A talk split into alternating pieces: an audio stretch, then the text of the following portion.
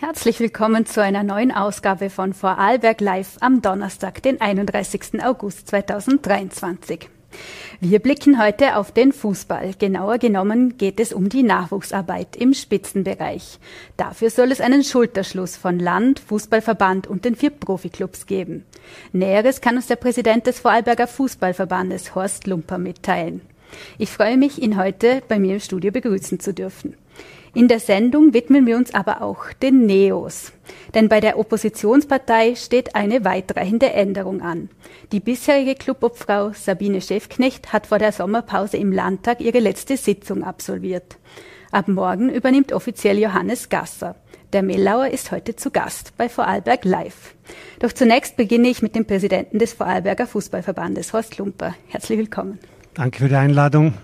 Sie haben immer wieder den finanziellen Kraftakt angesprochen, den der Fußball, äh, Fußballverband für den Erhalt der Fußballakademie stemmt. Was bedeutet denn nun jetzt dieser Schulterschluss ähm, mit dem Land und den vier Profiklubs? Dieser Schulterschluss war für uns ganz, ganz wichtig. Es wäre nicht mehr möglich gewesen, die enormen Mittel aufzubringen, äh, als Verband sowieso nicht. Jetzt haben wir durch die Partnerschaft mit dem Land, durch die verstärkte Partnerschaft und auch mit den Vereinen die Möglichkeit erhalten, mit dem neuen Budget die Qualität zu verbessern, um mit den anderen Vereinen und Akademien auch mithalten zu können. Das war ganz, ganz wichtig. Was wird denn jetzt durch diese Kooperation genau geregelt? Die Zusammenarbeit soll mit den Vereinen verstärkt werden, sowohl in organisatorischer Sicht und vor allem aber in sportlicher Sicht.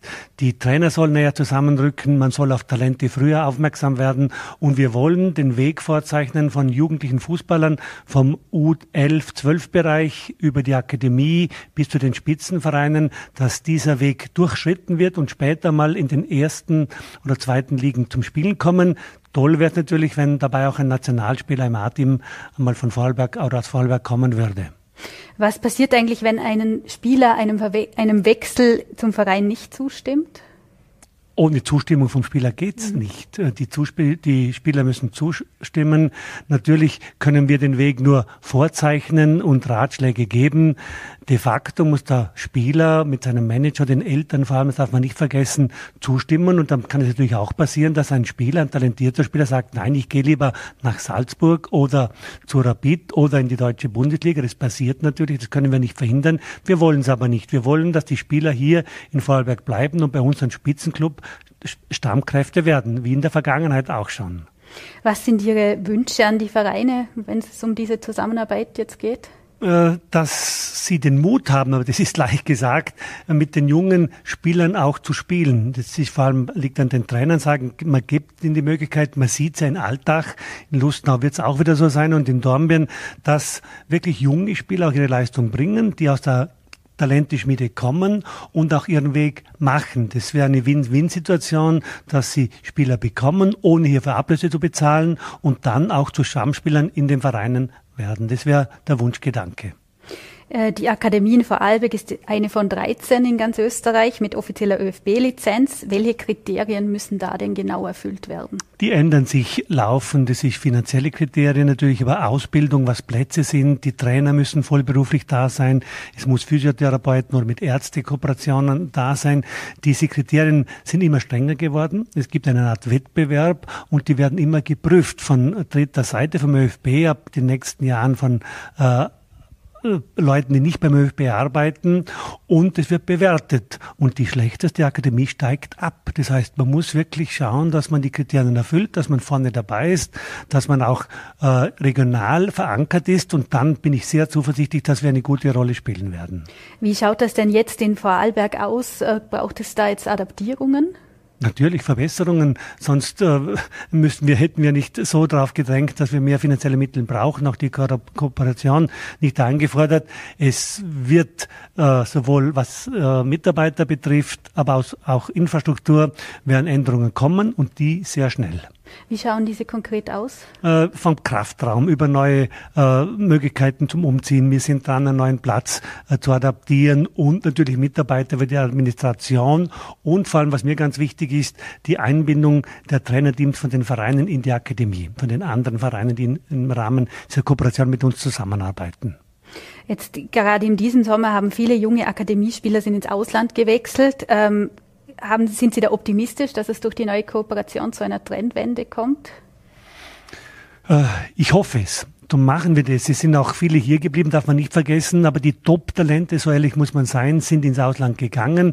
Aber es ist auch in, inwieweit, in, manchmal auch Verständnis, verständlich, wenn Bayern München oder Stuttgart oder Freiburg anklopft oder Salzburg anklopft, dann ist natürlich ein junger Fußballer geneigt, dorthin zu gehen. Ob es erfolgreich sein wird, wird man sehen. Ich bin nicht sicher. Wir hoffen, dass die Trendwende kommt und die Spieler auch im Land bleiben. Ähm, jetzt ist auch der Zustrom von jungen Mädchen zum Fußball groß. Wird auch die Mädchenakademie durch diese Zusammenarbeit gestärkt? Hat mit dieser Vereinbarung direkt nichts zu tun, aber ist der nächste Schritt. Wir sind sehr erfolgreich, was den Mädchenfußball betrifft. Wir haben auch zwei der Damenmannschaften in der Bundesliga unglaublich eigentlich für so ein kleines Land. Und unsere nächsten Ziele sind auch, die Mädchenakademie weiter auszubauen und dort auch die ähnlichen Erfolge zu haben wie bei den Burschen. Jetzt haben wir es ja schon mehrmals gehört. In Vorarlberg gibt es vier Profiklubs. Äh, SCA Altach, Austria Lustenau, Schwarz-Weiß Bregenz, FC Dornbirn, damit wir sie einmal namentlich nennen. Ähm, ist das Land dafür nicht eigentlich zu klein? Wird man sehen.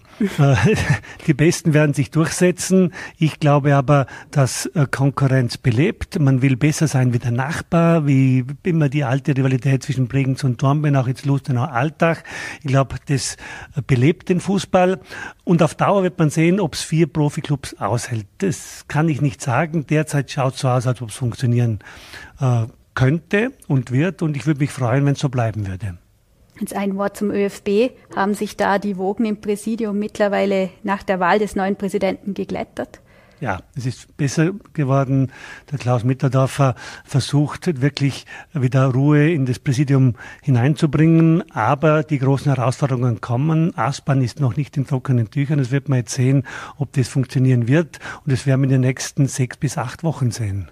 Stichwort ÖFB-Kompetenzzentrum in Wien-Aspern. Das war ja lange umstritten. Äh, Sie sind für die Finanzgebarung beim ÖFB zuständig. Gibt es da jetzt schon grünes Licht Ihrerseits für das Millionenprojekt? Ja, der Beschluss im ÖFB-Präsidium ist ja da. Wir warten aber immer noch auf die schriftlichen Förderzusagen und die geht's natürlich nicht. Und die müssen relativ bald kommen, weil wir natürlich von den Baukosten limitiert sind. Wir dürfen nicht teurer bauen und dieser Preiszusage von dem Richter, der gilt nur noch im Herbst. Später wird es teurer werden und dann hätten wir Probleme. Also ich bin zuversichtlich, dass wir innerhalb der nächsten sechs Wochen das finalisieren können, weil sonst wird es schwierig. Kommen wir zu einem anderen Thema. Wie aufmerksam haben Sie die Spiele der Frauenfußball-Weltmeisterschaft verfolgt und ähm, haben Sie denn mit dem Triumph der Spanierinnen gerechnet? Ich habe einige Spiele gesehen tolle Spiele, muss man sagen. Auch die Stimmung war hervorragend. Spanier waren sicher Außenseiter. Gerade im Vorfeld haben sie Probleme gehabt, aber spielerisch waren sie immer so eine tolle Mannschaft und haben eigentlich verdient gewonnen. Ich habe mich gefreut. Äh, toller Fußball und der Frauenfußball hat gezeigt, äh, dass er weltweit für Aufmerksamkeit sorgen kann und das ist toll. Jetzt sorgt ja momentan der sogenannte Kuss-Skandal äh, rund um den inzwischen suspendierten spanischen Fußballverbandspräsidenten Rubiales für Aufsehen. Ähm, er hatte die Spielerin Jennifer Hermoso bei der Siegerehrung auf den Mund geküsst. Das hat eine Debatte ausgelöst. Verstehen Sie da die Aufregung? Ja, dass ein Kuss so viel Aufmerksamkeit erfährt, ist schon außergewöhnlich. Äh, ich, das tut man nicht. Also das war eigentlich daneben. Ich glaube aber, wenn er sich nachher sofort entschuldigt hätte und besser reagiert hätte, äh, wäre es nicht so weit gekommen. Die Reaktion war meines Erachtens nicht richtig und äh, der Kuss in dieser Form schon gar nicht. Und ich glaube, so ein Verhalten ist in dieser Form nicht zu akzeptieren. Ist Macho-Kultur im Fußball ein Problem? gewisse Spieler strahlen das aus. Natürlich gehört auch ein bisschen dazu. Man will natürlich der Beste sein. Man will zeigen, ich bin der Vorbild. Aber ich, bei uns kann ich sagen, ÖFB, die, die Erfahrung, ich habe eigentlich überhaupt nicht. Äh, das hängt von einzelnen Personen ab, die sich auch sonst im Privatleben so verhalten. Ein typisches Fußballproblem sehe ich da nicht. Vielleicht noch abschließend nochmal zurück zu Spanien. Sollte Luis Rubiales von sich aus zurücktreten aus Ihrer Sicht? Ich glaube, er sollte es machen. Äh, der Druck dürfte zu groß werden, vor allem im eigenen Land auch. Aber ich, wie gesagt, hätte er sich anders verhalten, wäre es wahrscheinlich nicht so weit gekommen. Jetzt, glaube ich, geht es nicht mehr anders. Horst Lumper, herzlichen Dank für das Interview. Vielen Dank. Und wir wechseln das Thema und kommen zur Landespolitik.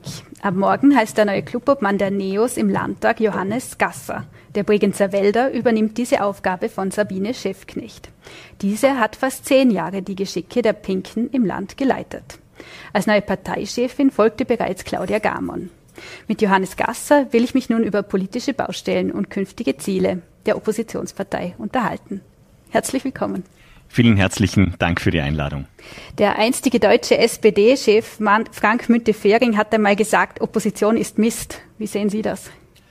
Ich sehe das eigentlich nicht so, weil ich habe schon das Gefühl, und gerade in Vorarlberg ist das auch der Fall, dass man als Opposition auch Tempomacher sein kann oder auch Impulsgeber und gerade auch bei den Regierungsparteien doch das Umdenken in der einen oder anderen Sache auch vorantreiben kann. Ich glaube, das ist uns in der Vergangenheit schon in vielen Bereichen gelungen und das wird uns garantiert auch in Zukunft gelingen. Jetzt ist es vor der Sommerpause im Landtag noch einmal heiß hergegangen. Wie beurteilen Sie denn die bisherige Arbeit der schwarz-grünen Koalition? Ich sehe, dass wir in Vorarlberg eigentlich vor großen Weichenstellungen stehen würden oder vor großen Richtungsentscheidungen. Wir sehen, dass sich Vorarlberg in den letzten Jahren sehr dynamisch entwickelt hat, dass die Bevölkerung in Vorarlberg sehr modern, sehr weltoffen und auch innovativ ist. Und wir sehen, dass es da vielleicht auch die eine oder andere Richtungsentscheidung bräuchte, wo sich vielleicht die schwarz-grüne Landesregierung nicht ganz drüber traut, diese Weichenstellungen zu machen und ganz klar zu sagen, ja, Vorarlberg ist nicht nur eine ländliche Provinz sozusagen, sagen, wie es vielleicht in der Vergangenheit war, sondern nein, Vorarlberg ist auch ein urbanes, ein, eine ländliche Metropole sozusagen im Zentrum Europas und um diese Schritte auch zu gehen, muss man äh, die entsprechenden Weichenstellungen tätigen und da sehe ich bis jetzt noch nicht den Mut, diese Weichenstellungen auch wirklich umzusetzen. Was sind denn aus Ihrer Sicht die größten politischen Baustellen? Ich glaube, das sieht man beispielsweise gerade, wenn es um diese Weichenstellungen geht, vor allem auch im Verkehrsbereich. Wenn man nur davon ausgeht, dass Vorarlberg so klein strukturiert, wie es gerade auch noch ist, aber wie es sich jetzt eigentlich auch äh, immer weiterentwickelt, wenn es so bleibt, wie es ist, ja, dann sind vielleicht manche Entscheidungen ähm, so, wie sie jetzt aktuell sind, wenn ich die S18-Diskussion beispielsweise anschaue oder auch andere Straßenprojekte. Aber viel spannender ist doch eigentlich die Frage, wohin soll sich Vorarlberg in den nächsten 20, 30 Jahren entwickeln? Und äh, da brauchen wir wahrscheinlich andere Verkehrslösungen. Und da muss man sich auch im Klaren sein, in 20, 30 Jahren kann Vorarlberg, wenn man jetzt die richtigen Entscheidungen trifft, genau diese, diese ländliche Metropole im Zentrum Europas sein. Und da brauchen wir halt eine Mobilitätspolitik beispielsweise, die dazu passt. Aber genauso stellt sich diese Frage auch in, in der Raumplanung beispielsweise, äh, wenn wir hier weiterhin uns damit äh, bespaßen sozusagen, dass wir äh, von Dorf zu Dorf äh, denken und nicht die größeren Pläne, die größeren Raumplanungspläne auch über Vorarlberg legen und konkret festlegen, wo soll sich Vorarlberg auch städtischer entwickeln können, wo sollen auch Unternehmen noch die Möglichkeit haben, sich verdichtet niederzulassen. Ähm, wenn wir diese Diskussion nicht haben, dann wird dieser Sprung ähm, im, äh, in Richtung dieser Metropole, in Richtung dieses urbanen Zentrums sicher nicht gelingen. Ich würde gerne mit Ihnen aus gegebenem Anlass mit über Bildung sprechen, denn es dauert ja nicht mehr lange. Am 11. September fängt die Schule wieder an. Ähm, jetzt zuletzt hieß es, dass noch nicht alle Vollzeit- und Teilzeitstellen für Lehrerinnen und Lehrer besetzt sind. Ähm, glauben Sie, dass sich das noch ausgeht?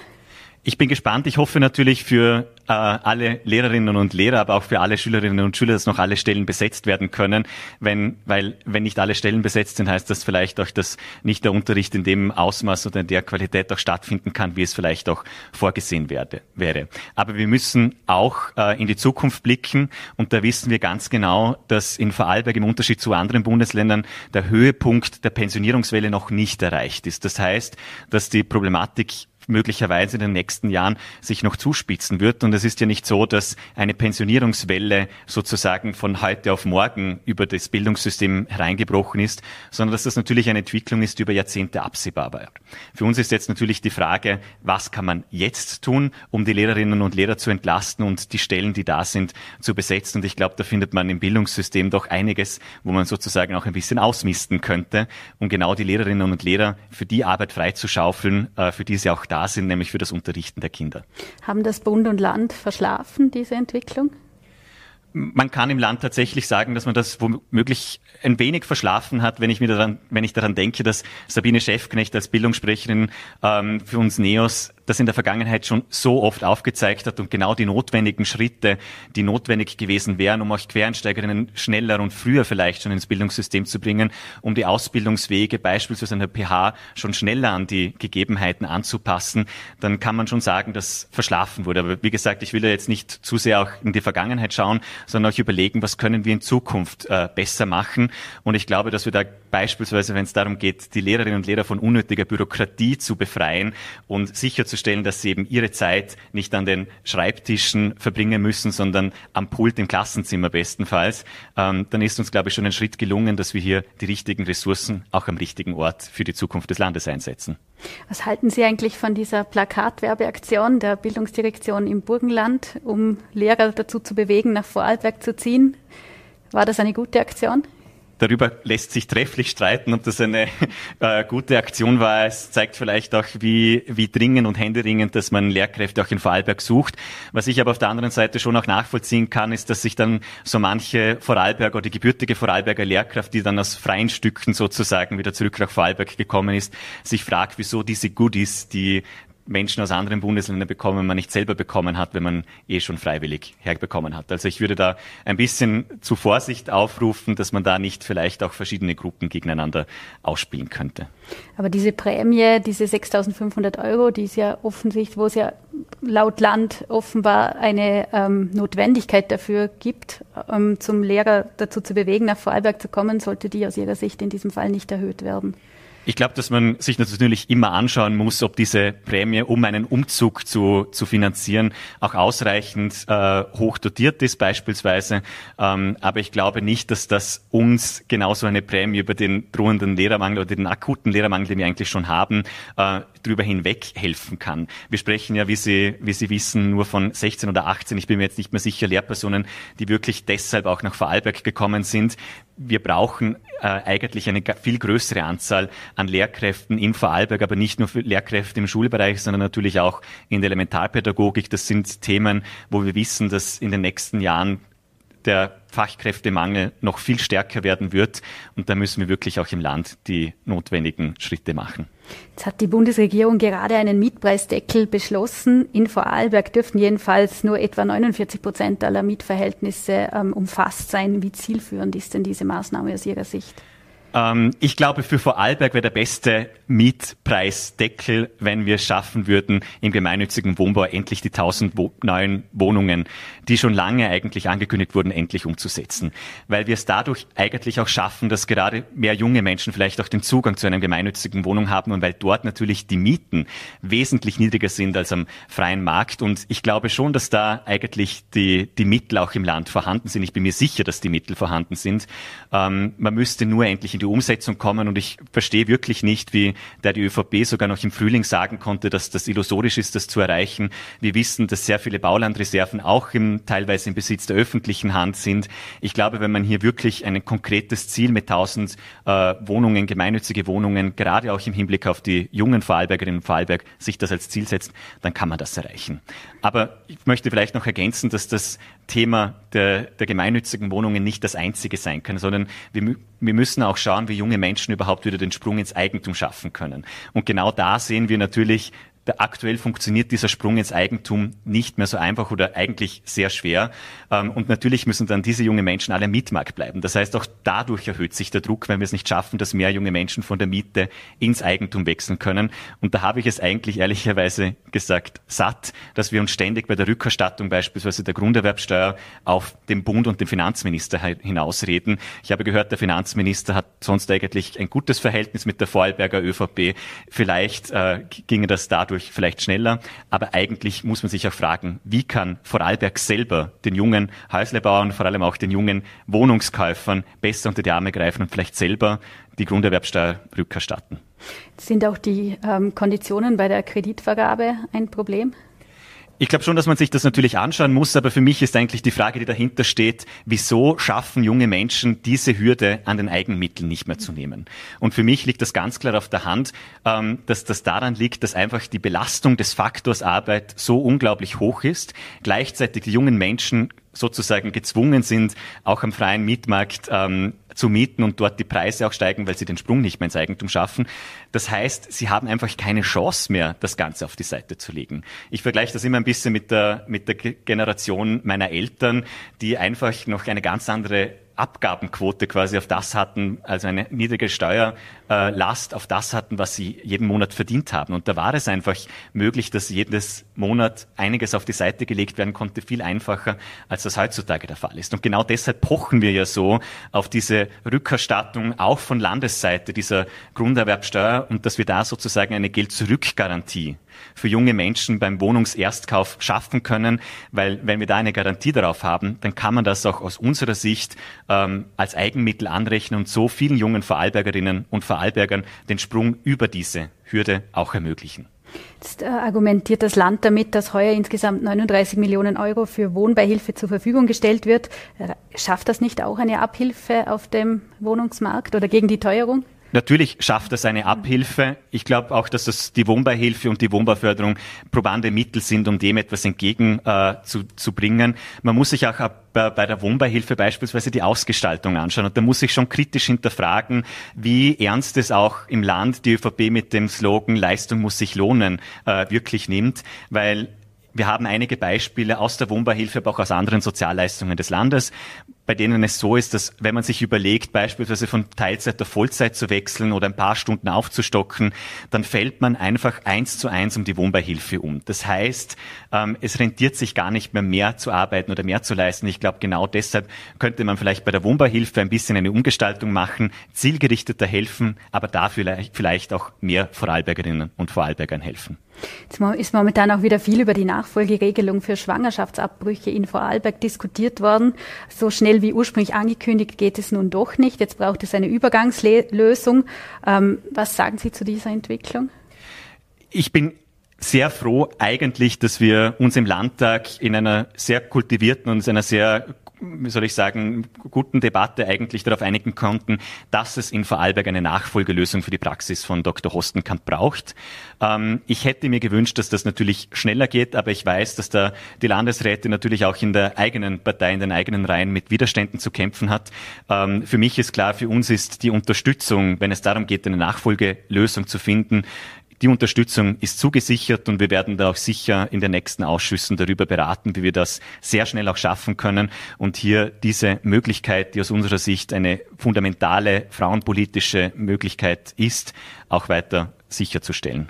Sollten Abbrüche in öffentlichen Spitälern stattfinden?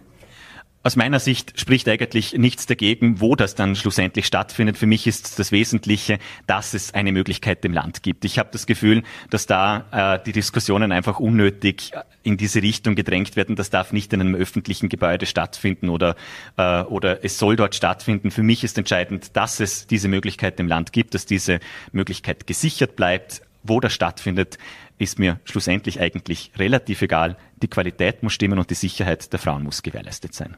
Ich würde mit Ihnen gerne auch noch über das Thema Kinderbetreuung sprechen. Da sehen die Neos noch viel Potenzial, was den Ausbau angeht. Ähm, ist das in der Vergangenheit im Land verschlafen worden? Ich glaube, genau da kommen wir wieder auf die, auf die Weichenstellung, die ich schon am Anfang angesprochen habe. Nur eine Weichenstellung, die eigentlich vor zehn Jahren notwendig gewesen wäre.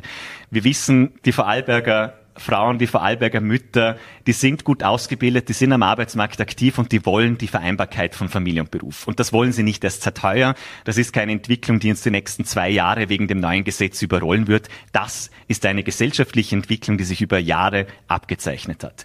Und da kann man natürlich äh, sagen, ja, das äh, hat man in der Vergangenheit wirklich auch verschlafen, weil man es vielleicht anders gesehen hat oder vielleicht auch hinten anhalten wollte. Für mich ist klar, es soll jetzt keine Entschuldigung sein. Wir müssen jetzt einfach euch in die Zukunft schauen, wie schaffen wir es, dass die Plätze, die jetzt notwendig sind, auch bestmöglich für die Eltern und für die Kinder schlussendlich zur Verfügung stehen. Und der entscheidende Faktor wird natürlich da sein, dass wir genügend pädagogische Fachkräfte haben, dass wir genügend Kindergartenpädagoginnen, äh, Kleinkinderbetreuerinnen, Fachpersonal auch ausbilden können. Und das, was dies, da was diese da wurde diese Woche ein Aktionsplan auch präsentiert und ich muss sagen, wenn das alles ist, dann wird uns dieser Ausbau, der notwendig ist, nicht gelingen. Da brauchen wir noch mehr Maßnahmen, wenn es darum geht, attraktivere Einstiegsmöglichkeiten beispielsweise für äh, sozialpädagogische Berufe, für andere pädagogische Berufe auch in den Kleinkinderbetreuungsbereich zu schaffen, weil es dort auch darum geht, die bestehenden Pädagogen besser zu unterstützen und sicherzustellen, dass sie in ihrem Beruf auch bleiben wollen. Auch wenn ich daran denke, wie wir mit den Absolventinnen der BAföG ähm, umgehen, dass es dort auch wesentlich wichtig ist, dass sie am Anfang ihrer Berufskarriere eine gute Begleitung, ein Mentoring sozusagen brauchen. Das sind Sachen, die ich mir eigentlich im Aktionsplan erwartet hätte. Ich habe ihn gestern im Detail durchgelesen. Ich habe es nicht gefunden, aber vielleicht gibt es ja noch einen Sideletter. Mhm. Jetzt sollten Kindergärten Bundeskompetenz werden, wie das die Grünen im Bund zuletzt gefordert haben. Ich glaube schon, dass es grundsätzlich ähm, wichtig ist, dass äh, in der Kinderbetreuung, in Kinderbildung, also in der Elementarpädagogik, Standards in Österreich gelten. Für mich ist aber schlussendlich nicht entscheidend, wer die gesetzgebende Kompetenz dann immer hat. Für mich ist es entscheidend, dass das Angebot schlussendlich bei den Familien und bei den Kindern ankommt. Ob das dann schlussendlich wirklich zentralistisch am besten organisiert werden kann oder ob das auf Landesebene äh, besser ist, das sei dahingestellt. Ich glaube, was wir auf jeden Fall brauchen, ist ein gutes Miteinander der verschiedenen Anbieter, weil da haben wir tatsächlich auch in Vorarlberg ein, ein Thema. Ähm, viele der Kinderbetreuungseinrichtungen werden von Gemeinden betrieben, aber wir haben genauso, äh, und das waren in der Vergangenheit auch oft die Pioniere, private und betriebliche Kinderbetreuungseinrichtungen, die brauchen dieselben Chancen, sich zu entfalten, wie auch die öffentlichen Einrichtungen. Und ich glaube, anstatt über Kompetenzen im Bund oder im Land darüber zu streiten, wäre es wichtiger, dass wir die Einrichtungen selber unterstützen, damit auch dort mehr Entfaltungsmöglichkeiten und mehr Potenzial gehoben werden kann. Jetzt aus, den, aus der Reform von Urausschüssen im Landtag ist ja nichts geworden. Äh, die Grünen sehen die Opposition in der Verantwortung. Ähm, nur zur Erinnerung, diese hat auf den Landesverwaltungsgericht als Streitschlichtungsinstanz bei Aktenlieferungen beharrt. Warum war man da denn nicht kompromissbereiter? Ich glaube, dass man äh, in den ganzen Verhandlungen eigentlich alle Seiten relativ kompromissbereit waren, weil man ja doch eigentlich sehr viele Punkte auch ähm, sich einigen konnte und es schlussendlich an einem Punkt gescheitert ist. Ob das jetzt ähm, war, weil man, weil das Gesamtkonzept dann vielleicht doch zu weit gegangen wäre für die eine oder andere Richtung, das will ich jetzt gar nicht kom kommentieren, weil für mich geht es auch dort darum, ähm, wie können wir das, worauf man sich eigentlich geeinigt hat, vielleicht auch noch ins Ziel bringen und auch vielleicht bei dem letzten Knackpunkt noch einmal einen Anlauf nehmen Unternehmen ähm, das sich genauer anzuschauen und versuchen, auch in dem letzten Punkt, der noch strittig war, einen Kompromiss zu finden. Das ist auch mein Anliegen als neuer Clubobmann, äh, hier mit den anderen Clubobleuten in den nächsten Wochen das Gespräch zu suchen und herauszufinden, ob wir hier noch einen Anlauf wagen können. Ich fände es schade, weil wenn der nächste Skandal kommt im Land äh, und immer noch kein probandes Urausschussrecht da ist, dann werden wir die Diskussion wieder von vorne führen. Und ich glaube, unabhängig davon, was jetzt der Grund war, wieso diese Verhandlungen über das Ur Vorschussrecht geführt worden sind. Unabhängig davon, glaube ich, wäre es essentiell für, das, für den Landtag, für seine Kontrollrechte, diese Reform auch ins Ziel zu bringen, weil, wie gesagt, man weiß nie, was am Ende oder was in Zukunft noch kommt, was in einem Urschuss aufgearbeitet werden sollte. Letzte Frage. In Vorarlberg steht 2024 die nächste Wahl an. Was ist das Ziel der NEOS? Wir wollen natürlich wachsen und wir wollen sicherstellen, dass die nächste Landesregierung, die bis äh, zum Ende dieses Jahrzehnts im Amt ist, dass die sich auch wirklich den Weichenstellungen äh, widmet, die über dieses Jahrzehnt hinaus relevant sind. Äh, eine Landesregierung, die bereit ist, auch äh, die Entscheidungen zu treffen, ein Vorarlberg nicht nur für 2030 zu gestalten, sondern darüber hinaus und genau in den angesprochenen Bereichen im Verkehr, in der Raumplanung, aber auch im Bildungsbereich diese Weichenstellungen zu treffen, damit Vorarlberg wirklich zu dieser ländlichen Metropole im Herzen Europas werden kann. Ob wir dann Teil davon sind, wird davon abhängen, ob genau diese Ziele erreicht äh, werden in einer Landesregierung oder nicht. Aber unser Ziel ist auf jeden Fall so stark zu wachsen, dass diese Diskussion nicht ohne uns stattfinden kann. Herr Gasser, vielen Dank für das Gespräch und den Besuch im Studio. Herzlichen Dank, Dankeschön. Und wir erreichen nun das Ende unserer Sendung. Ich bedanke mich im Namen des Teams herzlich fürs Zuschauen. Wir freuen uns, wenn Sie morgen wieder mit dabei sind. Vorarlberg Live können Sie wie gehabt auf Voll.at, VN.at und Ländle TV mitverfolgen. Haben Sie noch einen schönen Abend, machen Sie es gut und bis zum nächsten Mal.